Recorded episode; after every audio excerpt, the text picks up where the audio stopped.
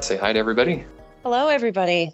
We welcome you to uh-huh. the show after nearly a year of trying to plan this episode, intended to be a Halloween themed episode. So we have two Halloween related picks. The first is Monster Classics by Pitch Black Manor, followed by Haunted Fang Castle, a novelty album by the punk band The Spits. And we'll get to them very soon, but first I want to introduce you since this is your first time on Out of Obscurity. Uh, tell us a little bit about yourself. What kind of music are you into? Hi, thank you. Thanks uh, so much for making this happen. I've been looking forward to this. Oh, goodness, music. I love it all. you know, frankly, uh, lately I've been listening to a lot of the choral, some Robert Palmer, uh, some good old 80s, the Waterboys. Music's just always on in my life, whether it's background or I'm sitting down and focusing on an album. Uh, I listen to a lot of NPR, a lot of talk radio. I do enjoy uh, public radio, um, strictly public and community. And I find a lot of music, harvest music, if you will. Every time I drive up to visit my sister in Stevens Point, Wisconsin, I feel that their college radio station is the best in the state of hmm. Wisconsin. So when I'm up there, I will be shazamming all day long. Wow, cool. Shout out to college radio for sure. We've, Yeah. we've never actually met in person, so pardon me, well, and just imagine that I'm adopting a Tucker Carlson face when I ask you this question. Are, are women allowed to care about music?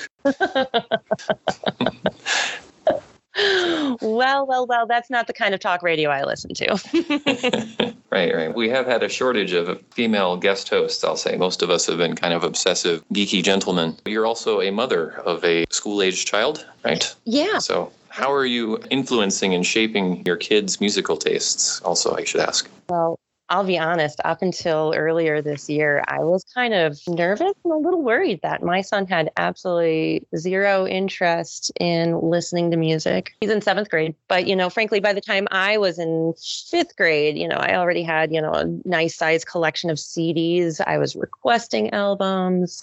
I had a boom box, you know, and that's all I did was listen to my CDs. And time just kept going by, and my son really wasn't expressing interest. Like I said, I keep music on in the house. I guess I'm orchestrating that. So he's listening to it by default. We've got some traditional songs. Like on Friday mornings, I like to continue a tradition of a song that. that used to be played by a, a local radio DJ host on Friday mornings. Well, we no longer listen to that radio program, but I'll continue the tradition by putting on the song It's Not Unusual, covered by the Madison band, The Gomers. And it mm. gets us both up and dancing in the morning before school, kind of celebrating TGIF Friday morning. Let's do this. Get in the mood, get in the mi- mindset. Sounds good. He's, uh, he's coming around. The album Monster Classics by Pitch Black Manor. As soon as my son found out that this is our friend's band and our friends are really talented, And he's like, this is amazing. And he's been listening to Monster Classics on repeat. It's been really great. Cool, cool, cool. Well, being appreciated, uh, yeah, as a parent, I'm sure must be even more than being a friend.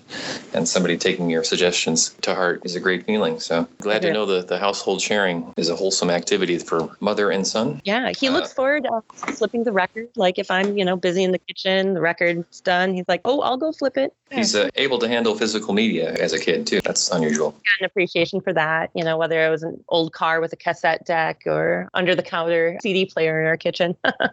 Neat, neat, neat. Are you one to usually prefer concert live, or do you like to listen to studio perfection or live albums? Or oh goodness, uh, the older I get, I really do enjoy listening to music in my home. Mhm. and maybe it's also the pandemic fatigue, but God, just the thought of going out to a concert right now is kind of nerve wracking. But, you know, ask me that same question, you know, 15 years ago, 10 years ago. Oh, concerts all the way. That's the best way to see music. But I really think I did a number on my ears, bad shoes, and Mhm. boy, I had fun. I and you know, there really is nothing better than just stumbling into a crusty dive bar that's got a local metal band playing. Like that's always fun. You know, nobody's going to recognize you there. And just mm-hmm. the energy can bring you out of the shells. I don't know. It really depends on the mood. I right. have great appreciation for both. Could you put a number on how many concerts you've been to? Ballpark figure. Ballpark? Geez, hundreds. Good, good. It's uh, respectable. Yeah. So we, we know we're not dealing with a lightweight here. You're an experienced oh, no, concert goer. And yeah, I mean, like, and it's from all the various spectrums. And you know what? I will include the cultural centers, folk dance, folk musicians as concerts as well. Mm-hmm. if there's sure, music, you're there. You're, yeah. it totally counts. Totally counts for sure. So to conclude about you, can you give for perspective what kinds of music? You mentioned metal, maybe some of your all time favorite albums. It doesn't have to put you on the spot, your all time favorite, but what would be on sure. the list? Metal, that was a genre that I was really into back in high school. And I'll be honest, it hasn't really been on my turntable or repertoire until uh, recently, knowing that we were going to be discussing good spooky Halloween stuff. Good throwback. Yeah, yeah. So I'm, I've been enjoying it again. But uh, gosh, I've decided I do have a number one favorite band slash artist. Mm-hmm. I decided to stop pussyfooting. They oh commit. Oh, yeah, all right. The Pretenders, hands down, Chrissie mm-hmm. Hynde and Pretenders, mm. my favorite. Mm-hmm. I can always okay. listen to her music and just be in a great mood. So I'll listen to the Pretenders. I've been really enjoying Labi Siffre um, lately, some early 70s folk. Hmm, um, never heard of them. I think you'd like. Since I got my recent uh, stereo setup, I've been listening to a lot of 70s prog rock, hmm. really enjoying Focus, yes. Yeah, it's all good. Mm-hmm. Now that we can stream it all on streaming platforms, it's so much more convenient than finding all the old actual records in a record shop and having to pay through the nose for them, for especially for good stuff. You have embraced well, the medium of Spotify also? I feel like I'm utilizing it as responsibly as I can. And frankly, mm-hmm. we're, we're talking about, I'm not going to play up this card too much, but I'm a single working mother. I don't have all the time on my hands like I used to to be able to just like spend hours digging around, finding new stuff, going to record stores. I am trying to purge stuff from my life. And I'm also having a hard time switching over to media as well. I don't have like a good computer with great storage space. I appreciate the tangible. So streaming music, that non committal is lovely. I have been really enjoying Bandcamp and I do enjoy that I am giving my money directly to these artists for their full album. If I'm in the mood to listen to Convoy or some Kenny Loggins Danger Zone, like it just, you know, it fits for the mood. Mm-hmm. I'm not going to commit. I'm going to say, hey, Google, play some Danger Zone. Do pay for the premium accounts, but yes, mm-hmm. I'm, I'm paying for convenience. I was mentioning before, I discover bands and I buy their albums and or I buy their concert tickets. Really, the um, the ability to build your own digital mix cassette tape again. I hadn't mm-hmm. had that kind of mix building platform since cassettes, mm-hmm. and I got really excited. I think that was like the first realization of like, oh, this is a tool for me, and I'm going to use the heck out of it. But, I purchased is... some stuff music. I purchased my, you know, my music on Bandcamp as well.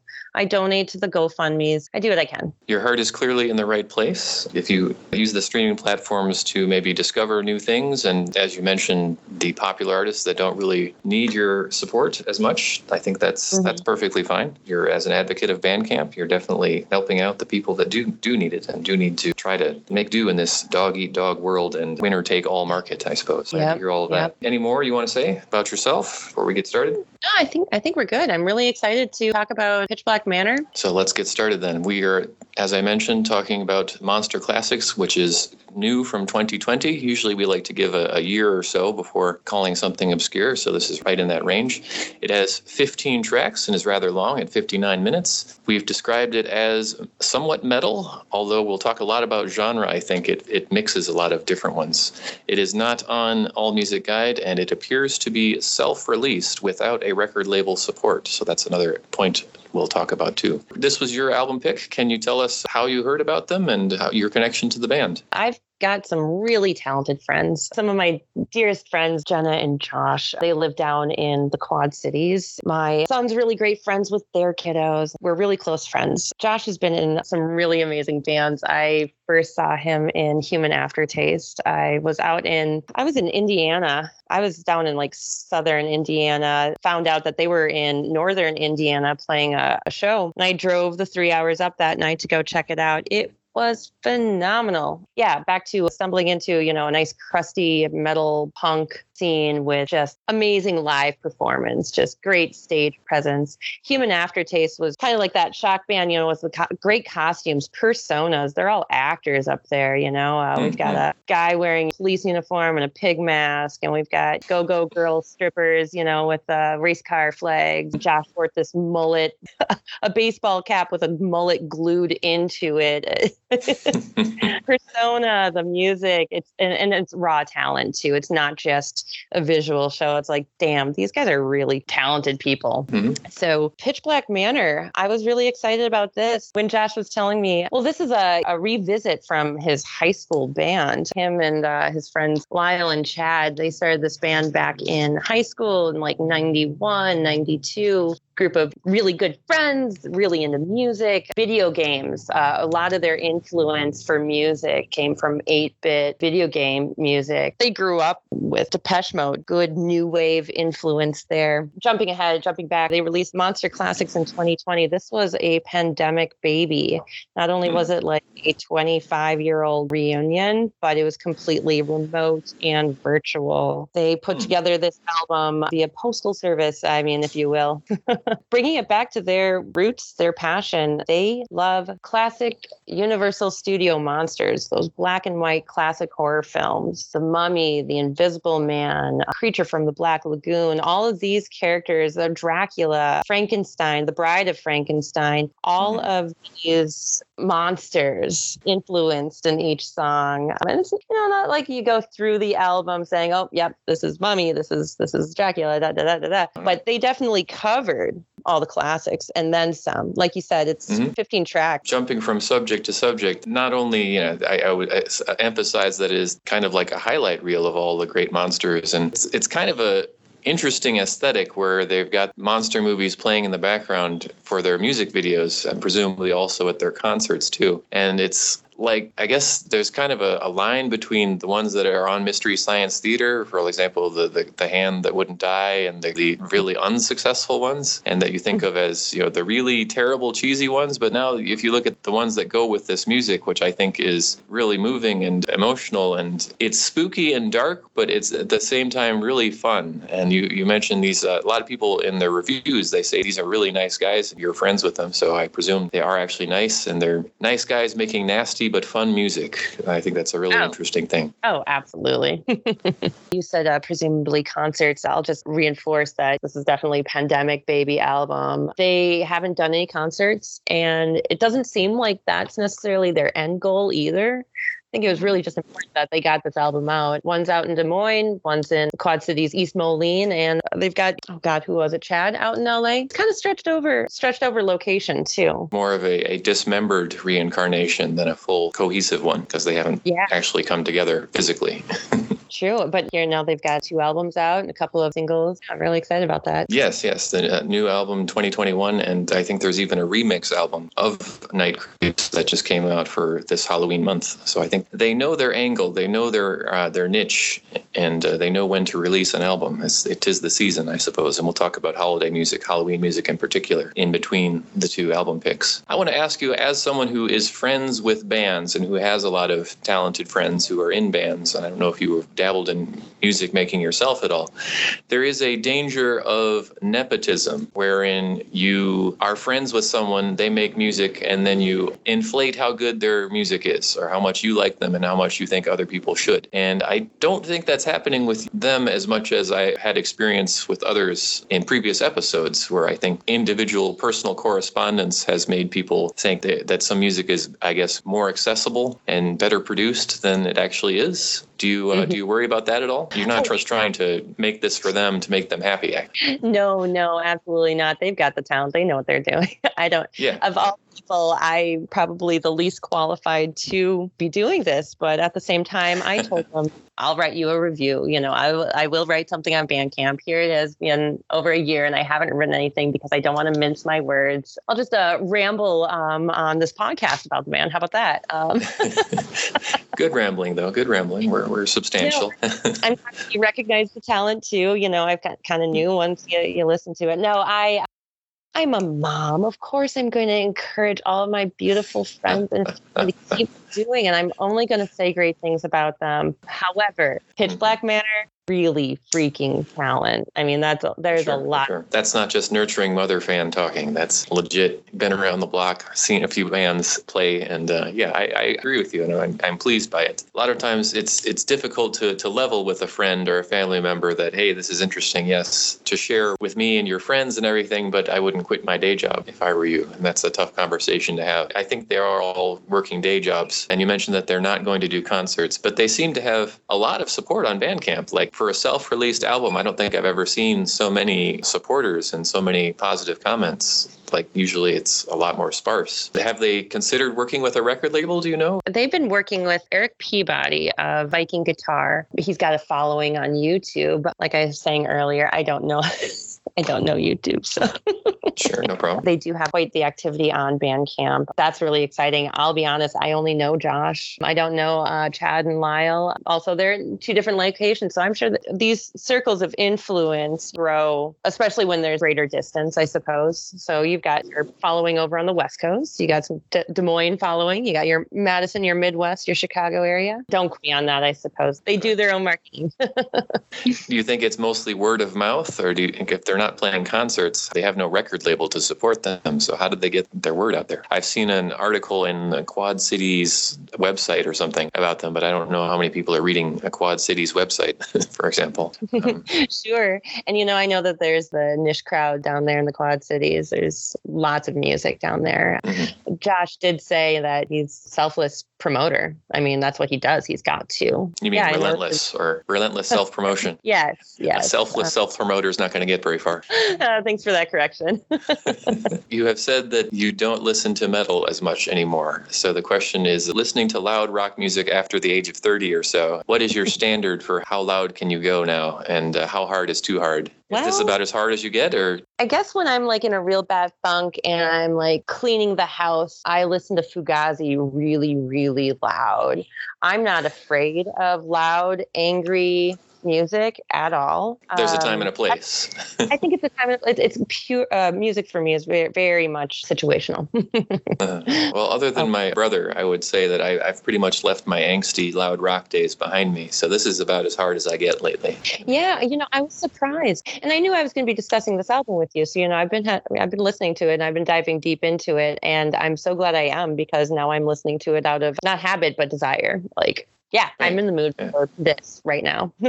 Uh-huh. Like books too, I binge. When I'm happy with an album, I will listen to it and I will listen to it and I will listen to it. There'll be another one too. Not like this is going to go, you know, collect dust on the shelves or anything, but So would you describe it still as metal, or a lot of people have also said new wave, uh, alternative rock? I hear some show tunes, some dark cabaret and goth, and we could have a long conversation I've had on Reddit about what is and is not goth or post punk. How many different genres can they mix here? Do you think? well, you, yeah, you started it off. Definitely uh, some solid rock, new wave. Going down, uh, I think that's I think maybe track number three, Creature from Well, the Black Lagoon. yeah, punk yeah. rock down. That is like a solid punk song.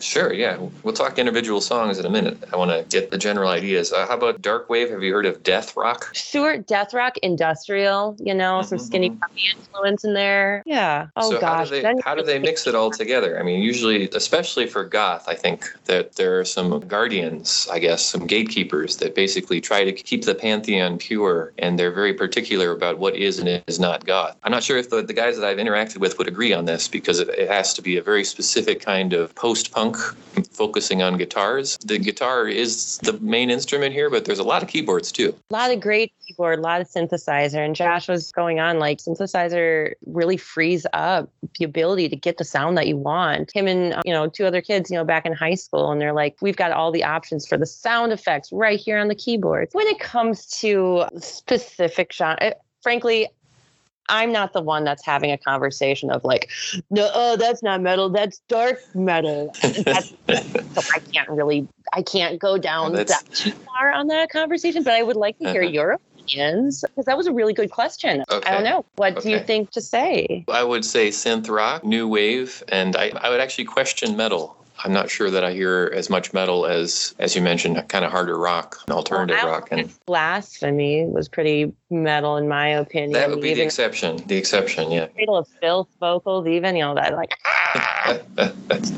yeah, yeah, yeah. Mixing it all together, that's it's it is very impressive because I think everybody wants to say they can jump from one style to another, but to actually do it and not lose the people, not lose the purists who say, "Well, I only listen to goth rock or I only listen to metal." Or it seems like metal and goth people don't necessarily mix a lot. They're obviously both loud rock in a lot of cases, but, but I think they kind of try to run separate crowds for the most part. I don't know socially what kind of scenes you've run with in the past, but as far as all the mixed genres in here, it's such a perfect blend. You know, yeah, you're not going one extreme to the next, but it, it really is a, a, perfect blend.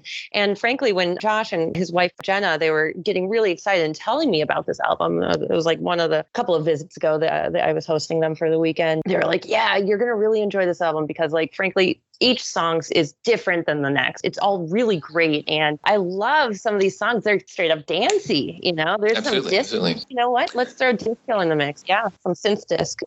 when I think of a Halloween album, I initially would think it's going to be scary and spooky. And this is not a soundtrack or an atmospheric album. This is more like a costume dance party album, don't you think? Clearly. Oh, yes, yes. And and when they were saying, well, you know, concerts may not be end goal, I'm like, oh, but you know what? When concerts are safe again, please, please, please do a Halloween party concert because oh, yeah. I'll be there. I'll be dancing my hardest.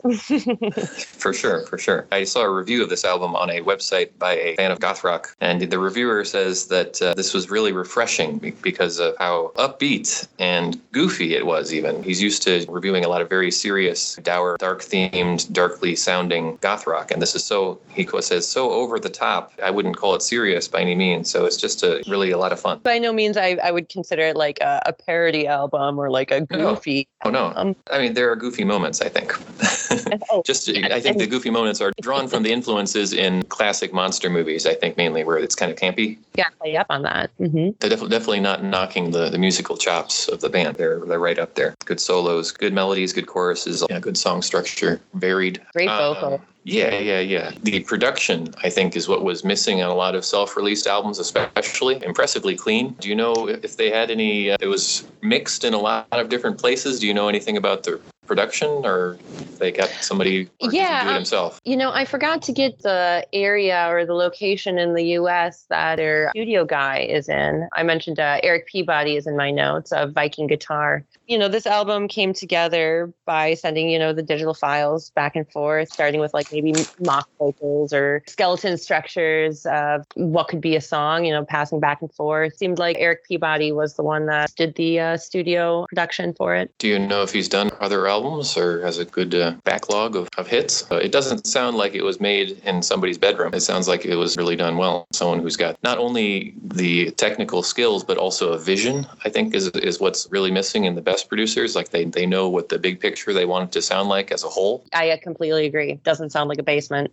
yeah, yeah, yeah. From what I do know, it sounds like Eric Peabody can be found on YouTube doing a uh, video game music. Like uh, that seems to be what he does, or a big part of of what he does. Mm-hmm. Appreciate that bit yeah. of knowledge. Good. If, uh, if you've got a, an average novelty album, and we talked about this uh, in my previous episode of Out of Obscurity. Last week we did Gods. This week we're doing Monsters. And if you haven't seen the the movie Gods and Monsters about the director of Frankenstein from the late '90s, recommended. I think I remember that. Thumbs up for that. So novelty albums. This is, would you say, a novelty band that is going to stick to a novelty dark monster horror movie theme for the duration of its existence? Or could they put out a straight rock album that's totally on different I, themes? Do you think? If they were to put out, you know, a strictly rock album, they would be a different band at that point. Like Pitch Black Manor, this is their project. They mm-hmm. know their capabilities and what the mission is behind this particular band. I mean, these are all artists. They're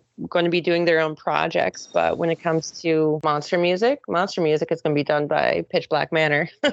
if you look at the, the previous bands, though, you mentioned Human Aftertaste. That doesn't sound exactly mainstream. oh, no, and that would definitely be found. I guess the metal goth scenes as well. If you uh, gave them a listen, you'd you'd see a lot of um, well, Josh's influence in both Human Aftertaste and Pitch Black Manor. Two others that were mentioned in the Quad Cities article were Savage Gentlemen and Hot Candy Idols. Hot Candy Idols. Yep, that's another one. I'm only vaguely aware of. Each band is going to have a different sound and a different with or without the monster theme or the, the horror theme, you think? I think so. My first thought was like, oh, the perfect album for the month of October. If you listen to metal music, if you listen to, you know, these blends of rock and new wave and goth music, so to speak, all, all of these genres that we were listed off previously, this will be on your, you know, regular repertoire fallback album. I don't think this sure. is just for the month of October. I don't think this is purely a Halloween album, but it certainly works well mm. for it. And yes, they should get into the Halloween Express circuits. They should be selling this album, physical copies at the pop up Halloween stores. I could see mm-hmm. that working. Definitely, really definitely.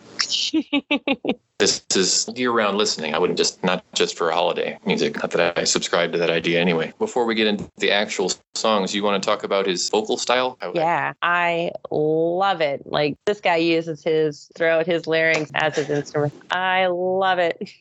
He'd make such a great actor in my opinion. He's great with I, impressed talent, animated, very animated guy. He can put on the shtick. yeah, the, the uh, performance, the persona element out of body experience almost. Yeah? The song requires, you know, high pitched screaming vocals, you know, he's on it, or, you know, more crooning, Depeche Mode. he can really belt it out. He can yelp. I hear a little bit of uh, Ubu in the yelping. And yeah, as you mentioned, screaming. Cradle of Filth is not a band that I've ever listened to, but I'm pretty familiar with screaming vocal style. And I you, normally that would uh, turn me off. that would be, yeah, I'm going to skip this track, but he does it so well. I don't know how I used to put screaming up with vocals it. done properly. Uh, right. Yeah, no, it's done very appropriately. You know, it's like the perfect seasoning in a dish, just the right amount. Howling, yeah. that's, I mean, you need a good werewolf howl. His lyrics are, I wouldn't say necessarily, there's, you know, obviously death metal and, and those kinds of styles. They're, they're really gruesome. they're really violent. I would call these lyrics more darkly fun than gruesome. He's having a good time while he's chopping up the body, you know? quite, quite. so I don't know if it's sadistic or if it's just how would you describe him dealing with these dark lyrical themes while having fun? Oh gosh, well if you ever met him. Does he joke about stalking people and knifing people in the back and monsters just in casual conversation? Horror is his passion. You go to his house and it's like a horror movie museum. You've got all the posters, you've got dummies, you've got a room full of Ouija boards and um, human anatomy books and books on witchcraft. And this, this is awesome. This is what he's always been fascinated. His passion is amazing. Lives and breathes it, you, has a time job do, do, you know if he has favorite horror movies? You know, I guess I never asked him his absolute favorite, but uh, definitely, you know, that love for the black and white Universals, old movies from studios that have gone dead, Boris Karloff, Bela Lugosi. Um, the classics. And- okay. All, the, all that good stuff. I don't know if you agree. Maybe there's kind of a, an 80s feel to the songs here. Like it's maybe kind of 80s revivalism in some ways. That reminds me then of, I don't know if you've seen It Follows, the horror movie. Oh, I have not. They, they have a good 80s soundtrack to that. And it made in the 21st 21st century, but a kind of a throwback also. So there's definitely a nostalgia factor. And so combining the images, he, he seems to prefer the, the really old stuff, but I, I really am reminded any of his songs could be the closing credits to a monster movie, to a horror movie, I think. Yeah. You're saying 80s. I'm thinking Wes Craven. I'm thinking Scream or Nightmare on Elm Street for sure. Uh, well, maybe mm. not Scream much, but uh, Dream Warriors, that had a pretty solid 80s soundtrack. right, right, right. Yeah, the, the influence is all over specifically kind of the, the electronic keyboard sound, I, I think. So there's the right, atmospheric versus the more pop, and these would be the, the pop accompaniment to the soundtrack, I think. These would be the pop singles on the uh, otherwise atmospheric one, spooky. Your meld of Vincent Price and pop music and video games. I'm ready to talk about individual songs. What do you want to talk about? Your favorite song or which ones stand out to you? First and foremost, their first track on the album, Mummy is Alive. What a solid way to introduce this album. That is just a great rock song driving chant, good chant along song. It's catchy. It's great. You know, that, that one, two, three, four, five, this bub is alive. It braces you for the rest of the album. It's like, okay, I'm ready. This is getting me up and moving and going. It really fits with the idea of reincarnation and coming back to life after 20 years away. It repeats right, itself right. throughout on many songs, but as you mentioned, it's like this is coming back from the dead as a band. Not only as a band, but as a band fronted by these guys are older than I am. They're in their 40s, an atypical age to have success. What is their goal? Is are they going to do a concert tour? once it's possible. And that would right. be that would be awesome if they did. It's never too late, basically. Was it, you know, older, wiser, more talent? I don't know. You've got more room to grow. and clearly music and their passion all this while. This is what they do. They do music. I give a lot of credit. You had asked if I dabbled around in music. I did. Back in high school, I was in a band. I played music. I went to a lot of shows. We, we played some shows. I've participated in some other little things that never really came together, but I stopped playing music. And, you know, the moment you do, you forget how to play it. It's really hmm. not like a bike. Uh-huh. If you're adamant about it, if you play an instrument, you're actively practicing always. I stopped practicing. I picked up the accordion a couple of years ago. There you go. That was really, I think I needed it at that time. I'll be honest, it's been in its case for the past two years. But, you know, Josh, um, back to Josh, uh, the frontman of Pitch Black Manor, he is such a great friend. He's always encouraging me to do music, to do it more. Mm-hmm. He recognizes that I've got an ear and the appreciation now I just got to do it. It's good for the soul, even if you're not ready to go pro. I need people like that in my life. I, I love Josh. I love Josh dearly. I love his partner, Jenna, dearly. They are lifelong friends. How sweet as we're talking about bloody monster rampages. have the sense of friendship as we perhaps share a corpse together. Oh, yeah. I mean, good human beings out there.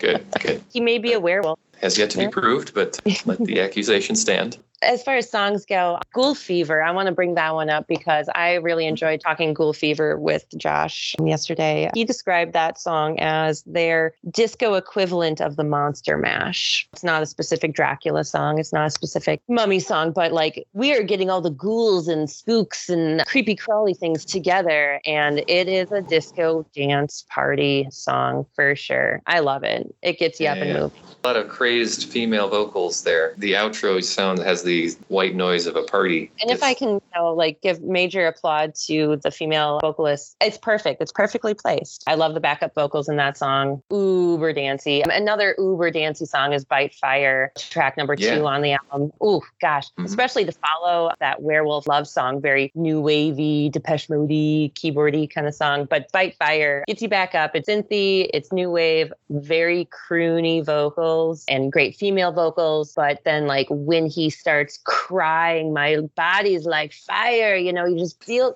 you hear that tragic yell, and it's glorious. It's absolutely glorious. mm-hmm. I feel it. Yeah, yeah, Hearing that tragedy in the voice uh, or in the lyric, that driving vocals. Track number nine, When You Make a Monster. Oof. That was, yeah, that, that was really brief. I, I, don't know if you're a Rocky Horror fan also. Yeah. definitely reminded me. There are lots of theatrical elements, as you mentioned. I'm glad to hear that they do put on a real, not just a audio, but a visual performance on stage. So I definitely got the feeling that this could be turned into a, a monster opera. Oh yeah, I like that. Really I like accompanied it. with with characters and costumes on stage. Very theatrical. I love how that entire song just like a crescendo, just like that tragic Frankenstein. You know, he's building this monster. He's slowly going insane. Well, quickly because the song's only two minutes and twelve seconds. But yeah, the the, the pain, the vocals, it, it ends so abruptly. Oh, I yeah. liked it. Uh, that's a good one. If you only have two minutes to work with, yeah, get to it. They definitely do on that one. They all have really nice choruses, and they don't, at the same time, they don't feel repetitive or formulaic. Pretty much everybody who lists a favorite song on Bandcamp chooses a different one from everybody else. So, I mean, there's there's no lemons on this. So you don't have to, I don't feel like to skip anything. It's uh, listenable straight through, and everything takes you to a different place, introduces a different monster. Some better known than others. I'll be honest, I do skip over track number five, Destroyer. The lyrics are awesome. They're about the invisible man, clearly. when you listen to it. Maybe it's just me, and this is a solid gold album, but the chorus for that one, maybe there's a past trauma in the back of my head that gets triggered. interesting, interesting. Well, I will maybe over the course of you know dozens of episodes that we'll do in the future. What is a skippable song to you? That messing up a chorus or something? Wee wee wee wee, and just like that repetitive. There's a a noise level or a, a, volume level, pitch level, maybe. Interesting. Okay. Everybody's got their own sensitivities for sure. There's nothing wrong with that. Like I said, it's an awesome song still. The lyrics are great. I'm fascinated by it. mm-hmm. I appreciate it. I do skip over it. sure. Okay. That's good to be honest. I think for myself, what actually would be skippable is like you mentioned if the chorus is too repetitive or if the lyrics are stupid or if i just don't like the tune the singer i think will do it too or knowing if a song's going to get stuck in my head like yeah that repetitiveness well if you've mm-hmm. heard something too many times i get that for radio singles all the time like I'll, I'll skip the single on the album just to prevent that you are pro or anti since we talked about thresholds of loudness uh, the blasphemy metal song is that a highlight or a low light for you? you know, it actually just makes me laugh. It's done so well. It's not my style. I recognize it as being a well done song, though, and it makes me smile. mm-hmm. Blasphemy! I'm such like that's the like most metal word that's repeated in the song. It's pretty great. it's the darkest and hardest song, and I think that's the one comes closest to okay. Are you showing that you have serious metal cred, or are you parodizing the entire genre here? I'm not sure. I want to say that they're having fun with themselves in that song okay. To be unsure is that you can take it straightforward as this is a rock out metal song, but you might also not be in on the joke if you just heard it and you were a metal fan. Right. that, that, that, gray area is a very neat place to, a tenuous place. Very neat. I like that uh, uncertainty, ambiguity there. You said going down with the ship. I thought that was a pretty hopelessly romantic, nice rock song. A lot of these actually reminded me of David Bowie. Maybe that one, for yeah. some reason, gave me the Major Tom feeling. This is definitely top favorite song on the album, Going Down. It's tragic, but it's punk. It is the only song on the album that's really the perspective of the true victim. It's pretty neat. Um, I wanted to bring that up because that's something that Josh stressed as well. What is the true victim? Well, the true victim's the sailors on this boat. There's this monster that's trying to pull him down. There's this captain. Bleep. Capitalism. you've got your boss.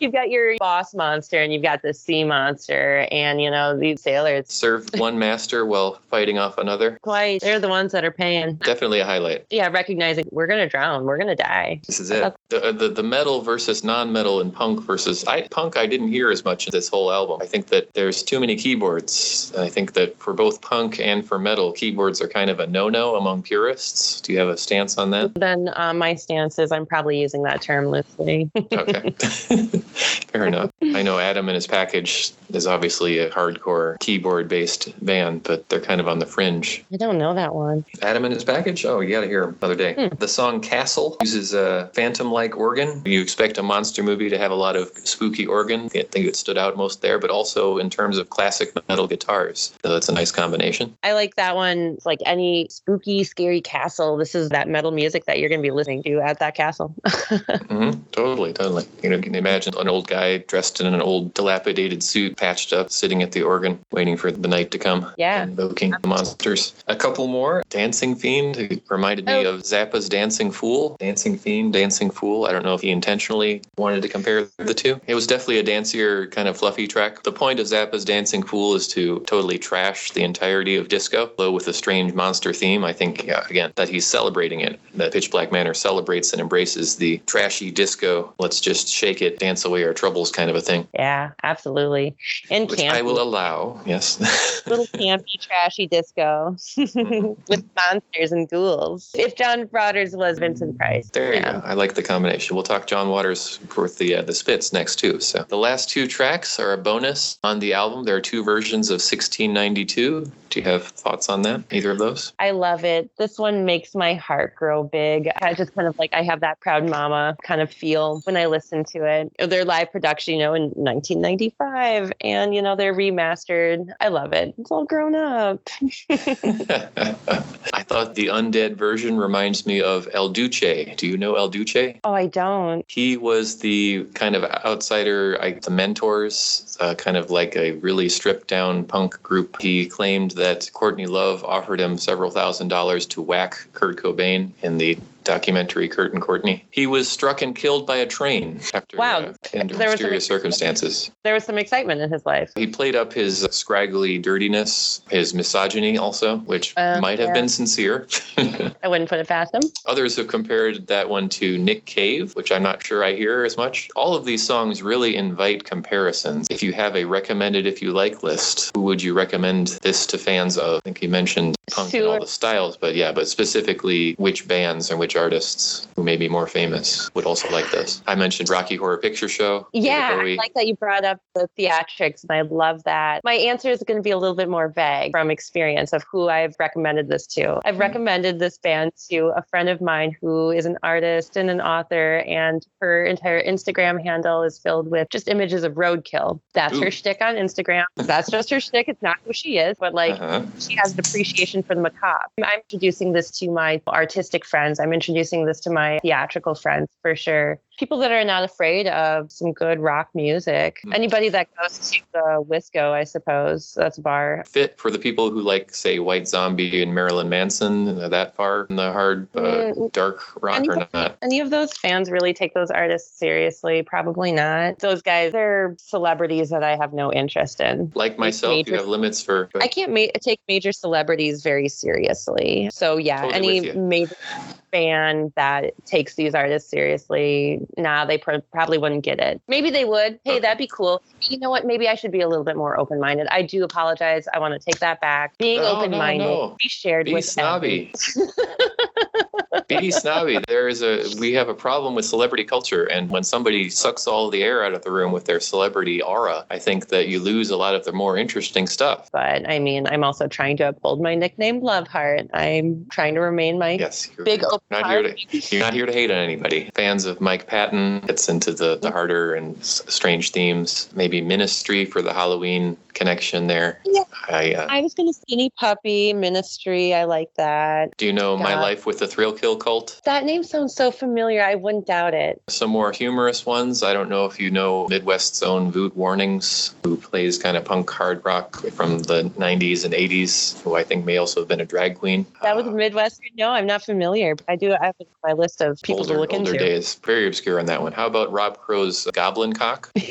no, but that title made me giggle too hard. yeah, yeah. They definitely have a sense of humor and they're hard rock. I love that. Obviously- I love it. Obviously, we mean cock in the rooster sense. Clearly. Nothing unfamily friendly about that name. Devo, Devo, maybe Depeche- some, uh, yeah, you mentioned Depeche Mode, good. Voltaire Yeah, with the Dark Cabaret. So, really, just a, a laundry list of all these other Yeah. bands and artists that I think mention uh, an Indonesian band that I'll, I'll put in the recommended if you like. So, there's lots of different spin offs. That's wonderful. Yeah. When you mentioned Devo, Josh specifically said, yeah, Devo, there is absolutely no hiding that they have been a major influence on our music. He appreciated that on your list of artists that you would throw out there. They probably would actually appeal to a Marilyn Manson crowd now that I think about it. One thing that uh, Josh did mention that I found very wholesome about this album, specifically his lack of disappointment in this album has been so important throughout the entire process. Mhm. Uh, His lack of disappointment, it's, it's just been smooth. This is all coming naturally and fluidly amongst these artists. It really just came together. He said there was no pain in writing the album. During time off with our COVID restrictions, the beginning of the pandemic,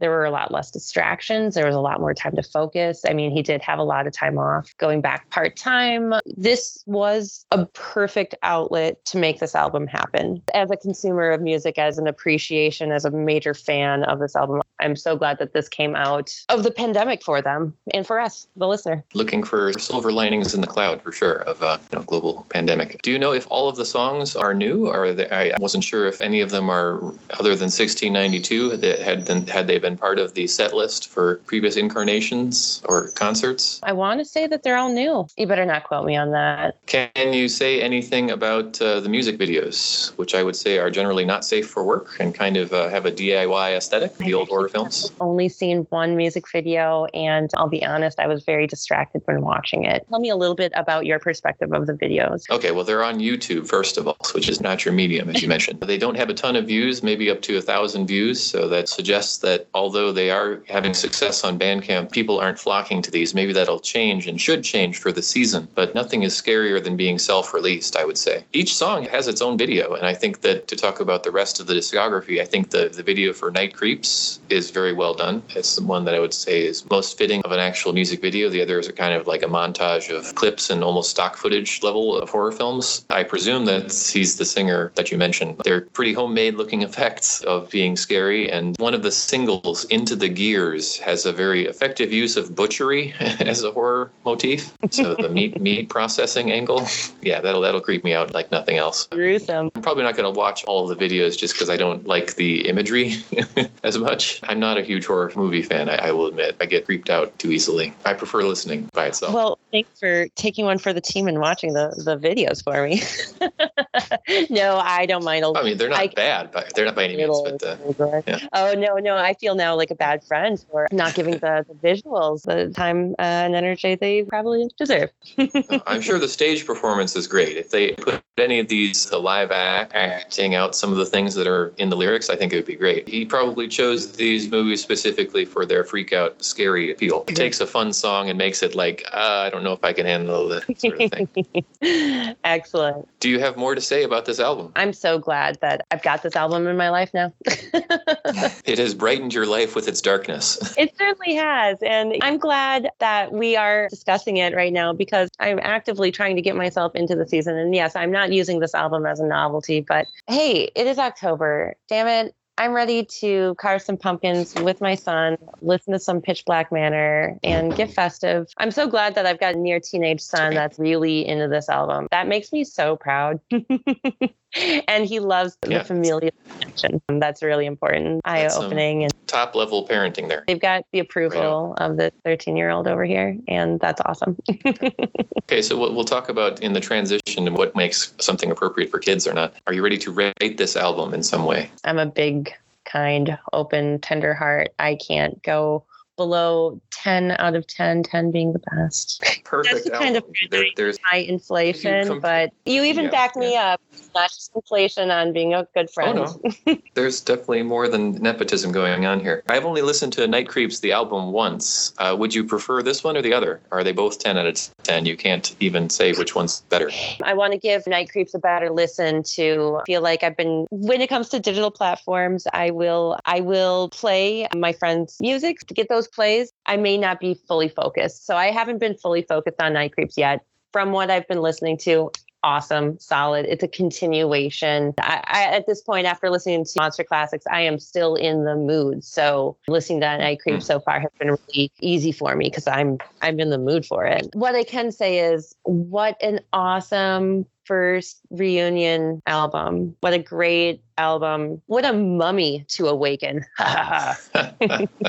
I'd say open up the crypt and see what's still in there. Then there's much more than I expected, I, I would say. I think of a lot of bands that revisit their high school themed bands and, you know, they come up with a lot of stuff that sounds tired or middle aged, reflective, midlife crisis kind of music. And this is definitely not that. This is vital. This is original. It's moving. It's emotional. It's danceable. All of the great Yeah. elements are there. Given my less connection and less preference for the style, this is much louder than most music I listen to. I'm not going to play this every day or every week, even probably, but still give it a, I would give it a 6.5 out of 10. Enjoyable Beautiful. and great at what it does. I just think it's not exactly my style. Yeah. So definitely respect. appreciate it. I would never have come across this without your help. So uh, thank you for putting me in the season from being outside the U.S. I don't see it as much Halloween action out here. Yeah. Definitely enjoyed it. I think most 80s albums, especially, there's albums that are in the style of the 80s. There's usually one or two songs that I have to skip because they're too cheesy or corny or just not very interesting songs. And like I mentioned, I go start to finish on this and think, wow, each is its own unique being and creation, an an unholy combination of so many genres. Nice to hear it done so well. Yeah, I like that. Very quotable right there. We're going to transition now from Pitch Black Manor to the Spits, and the way to do that obviously is with talking about holiday music that both of these work very well for halloween. Do you have opinions at all about holiday music whether it's christmas music or halloween music? Does the season well, dictate Frank, what we listen to or not? Well between the two i think halloween music's better than christmas music. For sure for sure. I um, absolutely despise christmas music. Can't stand it. I'm glad there's no easter music oh goodness, uh, there is. Though. That's the problem. Can avoid that. it. Do you know other good examples of Halloween music? Well, other than the Monster Mash. No, you know, I remember I was watching a friend's uh, daughter. They were like 13, 14. So I was really essentially hanging out with this 13 year old girl on Halloween, keeping her busy and occupied, and hoping to pretend I'm cool enough to keep her entertained and occupied. And I'm like, I will build a really awesome playlist. And my go to, I guess, for Halloween music is like dredging up like all of my favorite punk rock, rock and roll, loud music, maybe fast metal. You know, if I can find something specifically creepy or some, you know, sound effects, those are always fun to throw in. No, that's what I do for Halloween music. But I mm-hmm. also- I don't I think it's a wide open space that more bands should take advantage of. You think of what are the iconic Halloween albums. I mean, it's the open field. You could become a classic Pitch Black Manor could become the greatest purveyor of Halloween music known to the United States. Yeah, ever since the Monster Mash and Purple People Eater and all those really weird. They're oldies, though, yeah, right? We need a 21st century update version for the kids. Then the question is should the season dictate what we listen to and what's what's appropriate to get kids in the holiday spirit? Both of these albums you would say are okay for your son who's not well, yet a teenager? Yes, because I am aware of what he's already been exposed to and his understanding and maturity and uh, blah blah blah blah. I wouldn't necessarily call Pitch Black Manor safe for all ages by any means, especially with the first song we're talking about. I guess Josh had kind of creep into his um, Egyptology class back in college. Story about Osiris and how he was sliced into 14 different pieces and his penis was one of the pieces that was c- cut up and and so it's referenced in the song and but you know with cruder terms less mm-hmm. anatomical. Mm-hmm. what is tradition? Everybody's tradition's different. You get physical weather seasons in wisconsin and the midwest but it's not the same everywhere. So what gets you in the halloween spirit? Does everybody do halloween? Does every parent put up halloween decorations? I tried for the longest time but darn it i it's effort we're getting it's not important. We're doing it out of, oh, but mom, you do this every year. Yeah, you're right. We should probably put up some cobwebs. Obligation for to be to be uh, festive, festive obligations. It's always worth it. Music helps. I think in, helps. musically, yeah, get make it feel like less of a chore and more of a game. And I think these are all playfully spooky and scary without a lot of naughty words. I think there are a couple of not radio ready songs maybe, but the gore isn't excessive or there's not a lot of particularly adult themes unfit for family podcasts or radio airplay for the most part on either of these. Both of them kind of like to play live sets, the Spits, and I presume, just judging from the music videos, I don't know about Pitch Black Manor's live shows, but they have an appreciation for black hooded robes. yeah, um, from what I was reading, uh, also maybe mummy robes wrapped up in mummy tape. Did you ever get into Secret Chiefs 3? I'm not familiar with that name. Oh, goodness. Well, they're dark themed instrumental more of a soundtrack kind of a band. They toured with Les Claypool and also oh. with uh, Dengue Fever, a wide variety of different bands there. They got a good sound to them. They have good costume, stage presence, as you mentioned. How about the connection with spooky architecture? The, there has to be a haunted house involved. Pitch Black Manor on Monster Classics, the, the song Past Haunt talks about how scary it is that you can never go home again. Yeah. Maybe there's some ghosts and some skeletons in the closet. Castle, obviously. Haunted Fang Castle is the name of the Spits album. So, what is it about architecture is so scary? Are we diving into architecture of spooky right now? It, the opposite of gussying up a place, make a place that seems otherwise wholesome and welcoming and turn it into a haunted house. That's a, a ritual, right? Quite. Oh, yes. Aided yeah. by music. Yeah, putting yourself in the atmosphere, putting in the gloom, darkness. Yeah, getting in the mood for it. Both of these bands share a fondness for monster movies and scary album covers. Both of them have Midwestern roots. Is East Moline in Illinois or Iowa? Um, it is an Illinois uh, city, yes, of the Quad So Cities. I thought all the Quad Cities had to be in one state, but I, I guess I don't know the Quad Cities so well. The great beauty for the Midwest Quad Cities is they stretch between both uh, Illinois and Iowa. Okay. So you've got Rock and. Island, Davenport, I believe, is in Iowa. Sure, sure, sure. Waterloo and Iowa Red. City and all that stuff. Pitch Black Manor is from mainly from Iowa and Illinois then, and the Spits are from Michigan. Obviously, a lot of punk rock history there, Midwestern, semi-rural, small city rock scenes going on there. I, a previous host talked about the DeKalb scene in, in Illinois, so these are not not on the radar of most rock fans, but clearly they're putting out some interesting work Yeah, been Uh, there. comparing Pitch Black Manor, they have their niche, they have their theme for all of their songs. Whereas the Spits, Haunted Fang Castle is very much a departure from their usual sound and their usual themes. Is it better to be a novelty band or to put out a single novelty album, do you think? Is this the Spits novelty album? Are there no other albums like this that they do? In general, the Spits are an old school punk band, play old school punk rock like the Ramones, I would say. Short, tight, pretty repetitive, but get you going kind of music. Judging from their live shows, have you listened to any of the Spits full albums? I think they've got like six or so of them. I dabbled a little bit, but I, I really stuck with solely Haunted Fang Castle. I was Okay. really interested in the story and I kept feeling like I was missing something. I have yet to really go down on their legacy. I did notice that they're originating in the early 90s.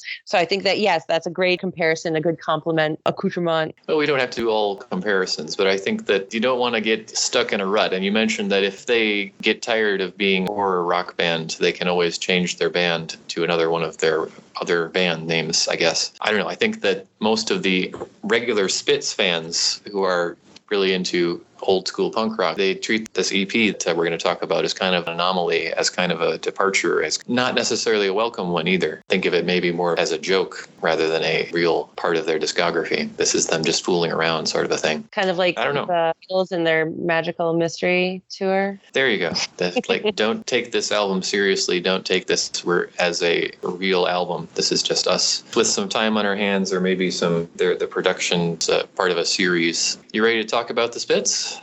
yeah, yeah. I was really engrossed in the story. Let's let's get the basic specs first. So Bandcamp is the source for the previous pick. This one appears to be only on eMusic for I think two dollars. Uh, you can also find it on Apple Music. I couldn't even find it on YouTube, so it's pretty obscure. The Haunted Fang Castle EP is only five tracks and 18 minutes. It came out in 2010. I would uh, I guess consider it kind of uh, garage psychedelic punk rock. Put out on the Scion Audio Visual S C I O N series. It is on All Music Guide, but nobody has rated it. All Music Guide does have all of the other albums by the Spits, and they're generally very highly, highly regarded. They have a very strong following. People rate them regularly four and five stars. Maybe only a dozen or so people, if we compare them to the hits on the obscurity quiz. That's not a ton, but small, dedicated following to their work. So you mentioned liking the story. Do you want to start with talking about the 80s for people who didn't live through them or the early 90s before the internet, before CDs really were common? And if you wanted to entertain a child, you gave them a cassette tape and put it in Teddy Ruxpin, and uh, the chime tells you when to turn the page. Can you describe that era for people who didn't live through it? Ding, ding, ding, ding, ding. Yeah, it would be the early 90s for me, the pre internet, then internet phase, hamstersdance.com or whatever that was. I remember as, as a young child, we had this one toy.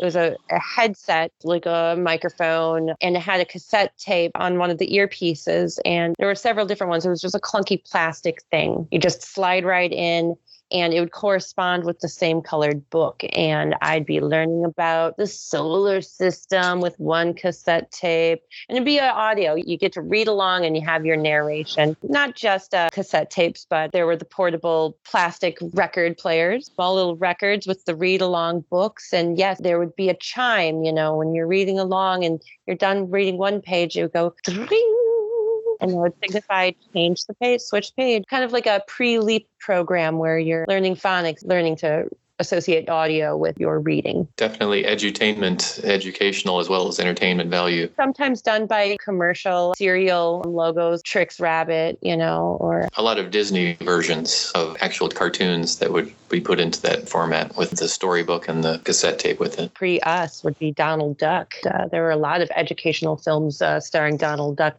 Now, granted, you're right, it's not the read along books. So, talking about home entertainment specifically, I mean, you had to go to before the era of VCRs, you couldn't even say, well, now I want to watch this or now I want to hear this story. And in order to do that, it really is pick a book off the shelf and put a cassette tape in because on demand entertainment, I mean, you could go to the theater, I guess, but if you wanted to see classic Donald Duck, you really had to have in printed form rather than other media. On demand entertainment is such a boon and such a attention span shortener and spoiler for children. What do you think? Were kids in our era better off or worse off for not having at the touch of a screen or a fingertip to get exactly what they want? I don't want to be too radical, but we do want the lives of our children to be easier than our lives, correct? well, we want in most regards. Life, right? in most regards, maybe. Yeah, I risk sounding like a fuddy duddy. The grown up sounded like when I was 12, 13. Ay, ay, ay. I am a nostalgic person, so I do long for a boombox. I don't have one in my life right now, but once I have one, I, I will feel kind of complete. I've got my record player now. Once I have a boombox, that'll be great. I'm also, you know, a sucker for the tangible, so it's been really hard for me to navigate the digital platform. I've missed the shift, but you know what? My son was born after the shift was already done. He knows how to navigate screened devices. Hey, that's awesome. I can learn from him. I don't have to like be cranky at him. That's not how we used to do it. But I can use it as storytelling time. He relishes in the action of flipping the records or picking out a record. I'll be doing the dishes. I'll be like, Atlas, can you put on a record? And I love it. This tugs my heart. He goes for Paul Simon's Still Crazy After All These Years album. And that's kind of a little inside thing between my son and I. We share a good story. It goes back since he was three years old, singing along the, the words to 50 Ways to Leave Your Lover. There's nothing better than singing those goofy words with a three year old child. it's a good start, sounds like. I feel like Do I'm you, going way off topic from the spit. We'll circle back eventually. Yeah. Do you think kids, uh, you know, you, you raised the, your kid to work with physical media and not have everything that's ever been created by all of humanity at one's fingertips. Do you think that's going to help him to be more focused and less distracted, not going to have ADD or something, be a spoiled child as a result of that? Well, no judgment to attention or abilities that way. In those regards, he could never be a spoiled child. No, it does have to be a single child, an only child. And I've been very conscientious about spoiled child.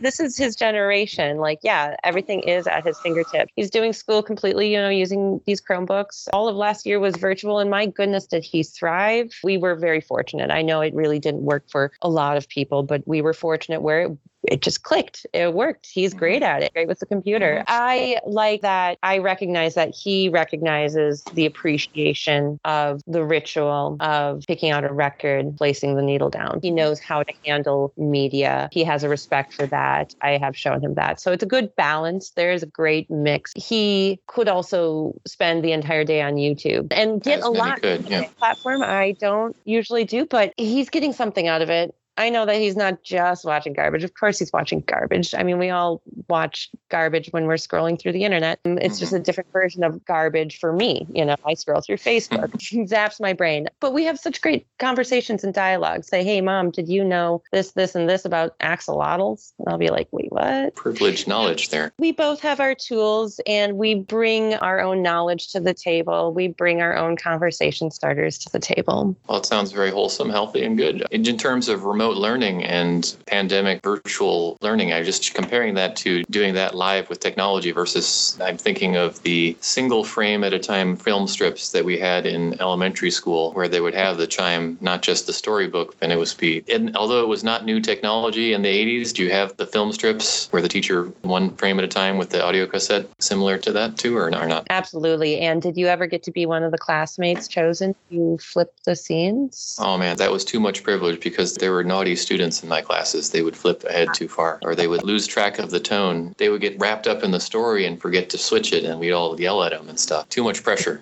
You know, and overhead projectors, that was another thing that just blew my mind as a child. I love How them. they I love do them. that? Yeah. I'm a generation that was very tail end of these, you know, had to have been one of the last to watch these reels because I was one of the first to get actual AV rooms. I am also kind of like living and daydreaming for my parents, my uncle's generation appreciation of, of when these forms of technology, overhead projectors and reel to reel films, projections, uh, projecting films, portable, accessible, they were top you know, during their time and what could be done with it. I love experimental films. I'm fascinated with, yeah, light shows, overhead projection, uh, liquid light shows. And all that stuff is so inspiring. So, yeah, then I Mhm. see my record player and I listen to prog rock and I'm inspired.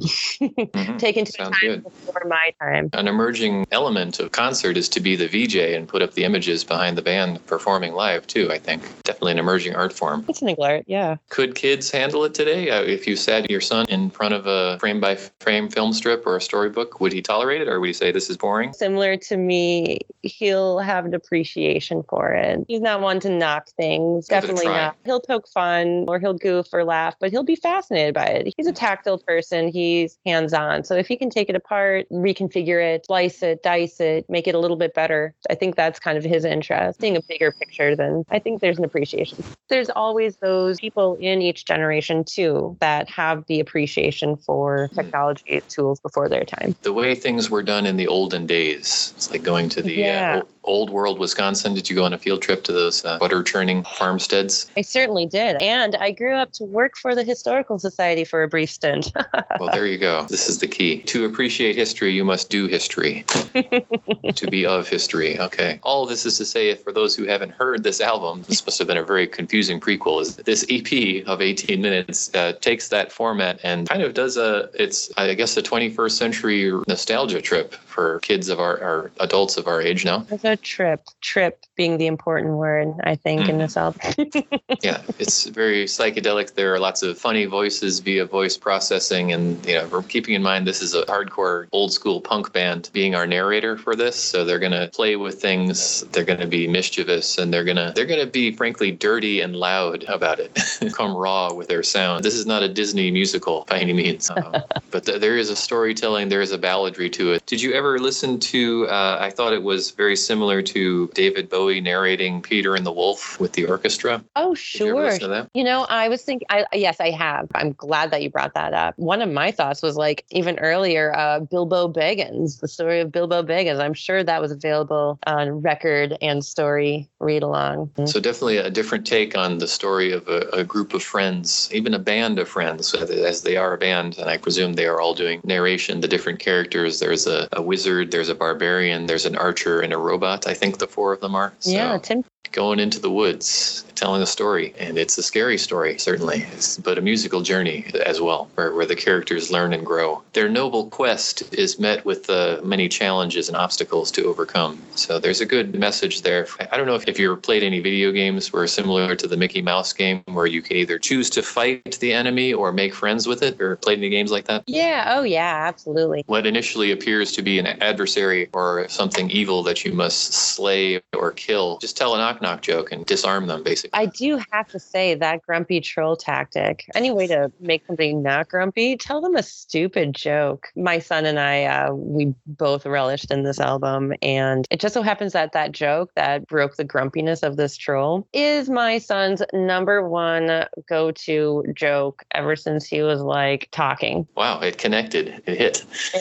I, Yeah. I, don't, I don't know if I'd ever heard that one actually, but the uh, the characters involved. Uh, you mentioned Tintin already. Do you think we can can we trust cowardly robots? Or isn't the point of robot robotics to be unemotional and impervious to fright? Yeah, well, didn't Tim Tim give up? He ran away. That's the He whole ran song away, of yeah. the scary swamp. Yeah, yeah. Yeah, yeah, it was too scary. It was too much for him. My goodness, you're right. I, it, it ended abruptly after that. I was like, oh, okay, so that's how the story ends. the robot Yeah, ran yeah. away. I mean, so yeah, I, I don't know if this is intended for children or, or what, but uh, yeah, the story is uh, you know jumps from incident to incident incident, and I don't know if there's a, a resolution, a, satisfying conclusion to the whole thing. I don't want to spoil it, but uh, no, I think for the starting of it, though, very uh, R2D2 and that uh, projecting the damsel in distress, just like in Star Wars, appreciated that connection. And Peter and the Wolf, this is like a punk version of that. Group, a band of merrymakers on a quest go into the woods, and each has their own voice processing sound and each song has its own own feel to it. I don't know the, the, unicorn song, for example. Have you ever heard a darker, more punk unicorn song than the Lonely Unicorn? However that brief was, it was. That was absolutely mm-hmm. glorious. From what we gathered, it was a group of adventures. They were adventures out on adventure, and there's a princess who's in danger. And they have to go to the castle, the haunted Fang Castle, to rescue the princess. And they get there, and there's they they meet a unicorn on the way, and they meet a grumpy troll on the way that becomes no longer grumpy. And yes, you know what? I could really imagine the entire time listening to this is being at a punk rock show, watching these guys, maybe not necessarily performing this story, but like after the storyline, you know, the da da da da da, you know, they, they do the music. Then there's the music aspect of each track. Absolutely straight up punk, goofy, weird. God, did you ever listen to Furious George? Never. Very punk, very goofy, very satirical, but like absolute punk rock, but like don't take them seriously. You can't because they're goofy and weird. I'm really enjoying this bit. Also, just like the, the story mixed with the music, it really also reminds me of the part of Frank Zappa's Baby Snakes oh. video documentary oh, where the guy is driving his trip on LSD in live time, like he's tripping and he's describing it, and somebody's doing claymation for it. I don't know if the claymation part was in real time or not, but like could have been because I don't know, maybe I was tripping. No, just kidding. Very psychedelic man. Like I love a good weird, bizarre, far out story. Freak out, man, like freak out. They have influence. They probably grew up reading Lord of the Rings or playing Dungeons and Dragons and being nerds, metalhead nerds. I dig them. Would this story be best animated with traditional Disney or digital or claymation, do you think? The cover Ooh. the cover looks a little claymation. Yeah, go for the claymation, but while we're at it, throw in some like weird, like you wouldn't unexpect crappy CGI. like for the special yeah, maybe, yeah, maybe even like early 2000s bad computer 3D CGI nascent inchoate uh yeah digital enhanced reality like maybe maybe labyrinth era like there's a raw like analog feel to it sure. you know yeah it came out in 2010 but like their roots are definitely not 2010 if pitch black manor was the 80s to me i think these guys went back to the 70s even you know almost proto punk definitely yeah. garage rock of that era that's my thought totally. Did you like any of the songs more than the others, or is there one song per character? Down the road, and then the, there's the unicorn, then there's the troll, then there's the swamp, and then there's the spider. The spider princess. Oh, oop, Am I giving it away? Well, yeah, spoiler. Well, no, the, the, title of the track is "The Princess is the Spider." Yeah, yeah, yeah, yeah. Dude, so I mean, like, dude, clincher. That was a really awesome song. Totally worth okay. it. Great finale, I suppose. Um, so then you did find the ending satisfying. I thought, like, well, wait a minute. There needs to be some fan fiction. We need to get the sequel. We need to know if there's going to be a rescue. If Tintin, who ran away, finds the courage to to save the day after it appears all is lost. You know. I think it's definitely worthy of a sequel. Maybe they can. Re- revisit that. I kind of doubt that they will. Yeah, not way, let's let's just have right. some fun kind of thing. I really liked the Grumpy Troll song personally. That was my favorite. I want to say uh, that's the one that my son and I uh, go back to consistently. I mean, like I said, it opens with the joke. Can I tell the joke? Knock knock. I, yeah, okay. Who's there? Dwayne. Dwayne who? Dwayne the tub. I'm drowning. Oh, brings a good. smile to any yellow-toothed troll's face for sure. Uh-huh. And, uh, I think it's really catchy. It's really like surf rock Beach Boys level almost with the, the little the simple harmony there. I like the chorus. Yeah, I like the beach vibes. Absolutely. The overall voice processing and distortion of it all, I think that's intentional to make it seem really grimy and, and grungy. Before there was grunge, there was old school punk rock, of course. For a lot of the lyrics, and I've heard it probably six or seven, maybe 10 times at most. There's a lot of parts that I, I still don't understand, like what did he say there? Or what were those lyrics about? I'm not sure that I'd necessarily want to go in a deep dive to interpret the lyrics, but words repeat listening so that you'll understand something that you didn't the first time. I kept going back and to this one on repeat a couple of times because I felt like I was missing something, especially the first time through. Because, you know, I, I looked up all of a sudden was like, oh, it's over. I missed it. That's really short. I, no, there's definitely a raw analog. It's nitty, it's gritty. It doesn't necessarily sound like it was produced in 2010. Do look forward to uh, diving and feeling really nostalgic and listening to their earlier stuff. Okay, definitely part of the charm. Yeah, it's such a slight 18 minute EP. I, I don't know if there's that much more to say about this. Do you have? Totally worth listening to if you want to feel weird, man. and who doesn't want to feel weird? Broaden your mind, broaden Yeah, your yeah, yeah. horizons. It's not a typical album, I'll say. It's definitely a novelty. Fun for the whole family, children and adults alike. So the Spits in general, they're old school and not only in their sound, but they don't do music videos. This is a surprise to me. They're really appealing to only the people who who want to see a good old fashioned punk show. I'll link in the show notes to John Waters introducing them at Trash Fest. What greater endorsement could there be than John Waters? Are you a fan? I am king of freaking kink. I applaud that guy. So many artists and so many people have been influenced. Given the okay, like that internal okay, like would John Waters approve? Yeah, yeah, he would say go for it, man. And that's really cool. Right, do it and do it yourself if necessary. Good. You're- Do you, yeah, uh, be trashy, do it. Do you like his older aesthetic or his more studio polished stuff? I was first introduced to him by Serial Mom. Absolutely love Kathleen Turner. Absolutely love Kathleen Turner. But then, hey, here goes. I then I'm like, oh, I'll watch Pink Flamingo, and um, wow, I never thought I'd see gaping buttholes on ever in my life. So um, it's like I, I don't regret watching it, but like now I say to myself, I've seen that. I don't need to see it again. But Yes. hey, you know, it's not like I'm worse off. No, I'm no, just it, it's, it enriched our, enriched your life just in a it different did way. in an odd, weird way. Yeah, I, I do appreciate the macabre, the weird, the bizarre, the shock. You know, Mm-hmm. I kind of fascinated with the freak out phase of the late 70s. There's a lot Sure. of weird stuff. I think it's really inspiring to get out there and say, "Hey, I'm going to do something different today, or with my life even." quite, quite. Eating dog poop on camera. Mm. Yep. We were raised with the original Hairspray, and like you said, Serial Mom, and so uh, Crybaby also. And when I got into college and I saw that, went to the theater expecting more of that from his earlier stuff, it was shocking. Yes.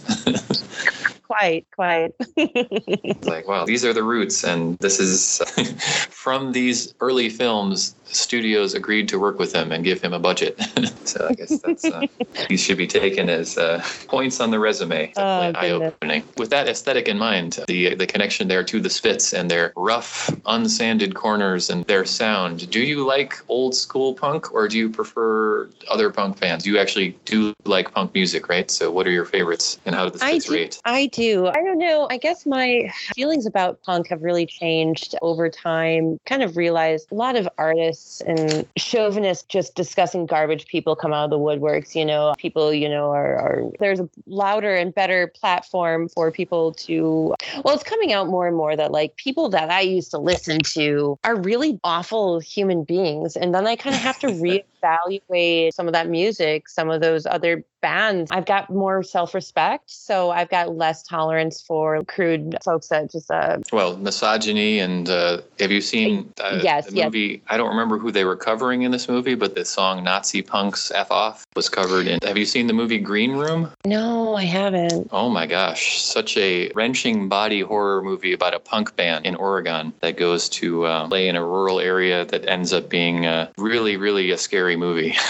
I was riveted the whole time and just Oof. kind of rooting for, oh my gosh, what are they gonna, what horrible thing are they gonna do next, sort of a thing. Recommended. It stars, it Uh, stars Patrick Stewart. Actually, Patrick Stewart is the neo-Nazi leader. Very un-Picard-like.